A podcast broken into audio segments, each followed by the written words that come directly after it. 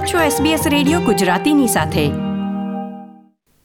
નમસ્કાર. સોમવાર ચોથી એપ્રિલ બે હજાર બાવીસના મુખ્ય સમાચાર આપ સાંભળી રહ્યા છો નીતલ દેસાઈ પાસેથી SBS ગુજરાતી પર.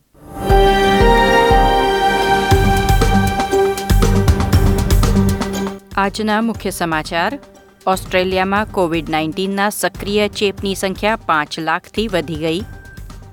ન્યૂ સાઉથ વેલ્સના કેટલાક પૂર પીડિતો માટે ઘર દીઠ વીસ હજાર ડોલરની સહાયની જાહેરાત. વેસ્ટર્ન ઓસ્ટ્રેલિયાએ ત્રેવીસ વર્ષ બાદ શેફિલ્ડ શીલ્ડ કપ જીત્યો.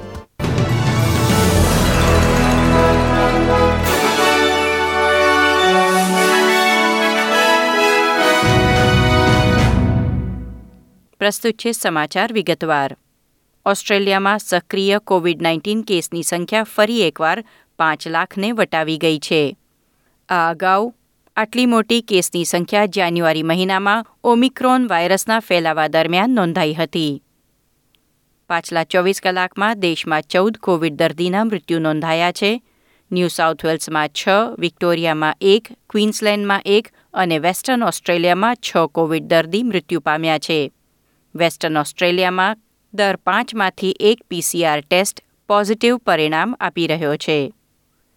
નવા ચેપની સંખ્યામાં વૃદ્ધિ જોવા મળી રહી છે ત્યારે ચાર બિલિયનથી વધુ ઓસ્ટ્રેલિયનો આજથી તેમનો બીજો બૂસ્ટર ડોઝ એટલે કે ચોથી કોવિડ પ્રતિરોધક રસી મેળવી શકે છે. ચોથી રસી મેળવવા લાયક ઓસ્ટ્રેલિયનોમાં પાસઠ વર્ષ કે તેથી વધુ વયના લોકો, પચાસ વર્ષ કે તેથી વધુ ઉંમરના એબોરિજિનલ અને ટોરેસ્ટ્રેટ આઇલેન્ડર લોકો, એજ કેર અને ડિસેબિલિટી કેરના રહેવાસીઓ અને સોળ વર્ષ કે તેથી વધુ વયના ગંભીર બીમારીથી પીડાતા લોકોનો સમાવેશ છે. અટાગીએ કહ્યું છે કે પ્રથમ બૂસ્ટર ડોઝના ચાર મહિના બાદ બીજો બૂસ્ટર ડોઝ એટલે કે ચોથી રસી મેળવી શકાય છે. વડાપ્રધાન આ અઠવાડિયાના અંતમાં ફેડરલ ચૂંટણી માટેની તારીખની જાહેરાત કરશે તેવી અપેક્ષા છે. દરમિયાન વડાપ્રધાન સ્કોટ મોરિસન અને વિપક્ષ નેતા એન્થની આલ્બનીઝીએ આર્થિક નીતિઓના પ્રચાર સાથે આજે ક્વીન્સલેન્ડ અને વિક્ટોરિયામાં સીમાંત બેઠકોની મુલાકાત લીધી છે. ક્વીન્સલેન્ડના પ્રીમિયર એનેસ્ટેશિયા પેલેશે સાથે લેબર નેતાએ એક કાર્યક્રમમાં હાજરી આપી અને બ્રિસ્બેનમાં ટ્રાફિકના પ્રશ્નો ઉકેલવાનું વચન આપ્યું હતું. તેમણે શહેરના ઉત્તરમાં બ્રુસ હાઈવેને આઠ લેન સુધી પહોળો કરવા બસો મિલિયન ડોલરની જાહેરાત પણ કરી. જો જીતે, તો લેબર પક્ષ તરફથી એન્થની એલ્બનીઝીએ હોમ કેર ફી પર મર્યાદા મૂકવાનું વચન પણ આપ્યું હતું. એલ્બનીઝીએ કહ્યું કે વૃદ્ધ ઓસ્ટ્રેલિયનોની મહેનતની કમાણી સીધા તેમની સંભાળમાં ખર્ચ કરવામાં આવે અને મેનેજમેન્ટ બોનસ, નવા ઓફિસ ફર્નિચર કે જાહેરાતો પર નહીં, તેની પણ તેઓ ખાતરી કરશે. સામે વડાપ્રધાન મોરિસન સોમવારે મેલબર્નમાં સરકારની ઉત્પાદનલક્ષી અને એન્ટરપ્રિનરશીપ યોજના પર પ્રકાશ પાડી રહ્યા હતા. નાયબ વડાપ્રધાન બાર્નબી જોયસે જણાવ્યું હતું કે ગયા અઠવાડિયાના બજેટમાં મોટા ઇન્ફ્રાસ્ટ્રક્ચર પ્રોજેક્ટ્સ દ્વારા મજબૂત અર્થતંત્રની રૂપરેખા લિબરલ પક્ષ તરફથી આપવામાં આવી છે.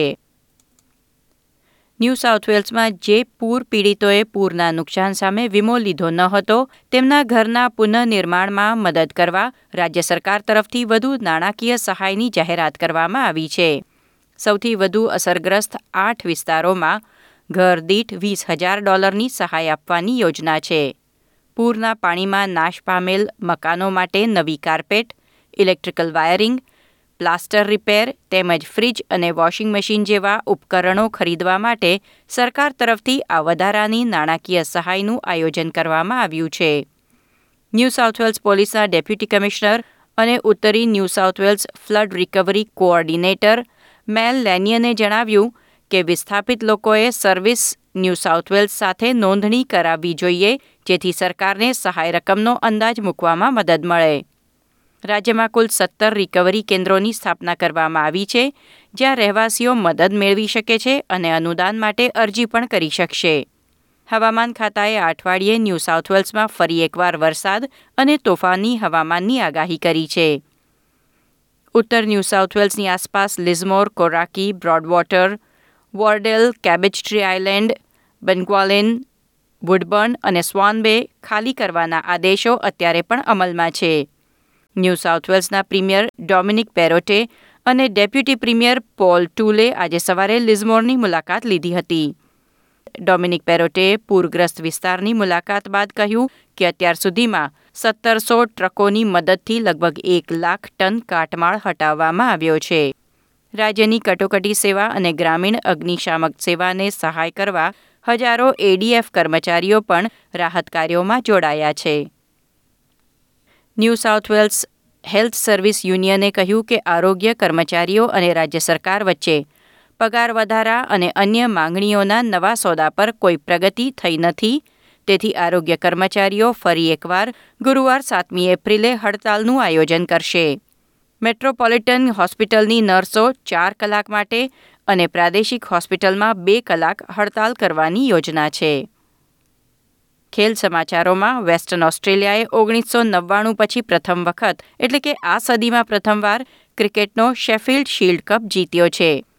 વોકા ખાતે વિક્ટોરિયા સામેની ફાઇનલ ડ્રોમાં પરિણમી વેસ્ટર્ન ઓસ્ટ્રેલિયાએ કપ જીત્યો, ત્યારે કેપ્ટન શોન માર્શે ત્રેવીસ વર્ષ બાદ મેળવેલ વિજયને સીમાચિહ્ન અને યાદગાર ક્ષણ ગણાવી હતી. આ હતા સોમવાર ચોથી એપ્રિલની બપોર સુધીના મુખ્ય સમાચાર. આ પ્રકારની વધુ માહિતી મેળવવા માંગો છો? અમને સાંભળી શકશો Apple podcast Google podcast Spotify કે જ્યાં પણ તમે તમારા પોડકાસ્ટ મેળવતા હોવ.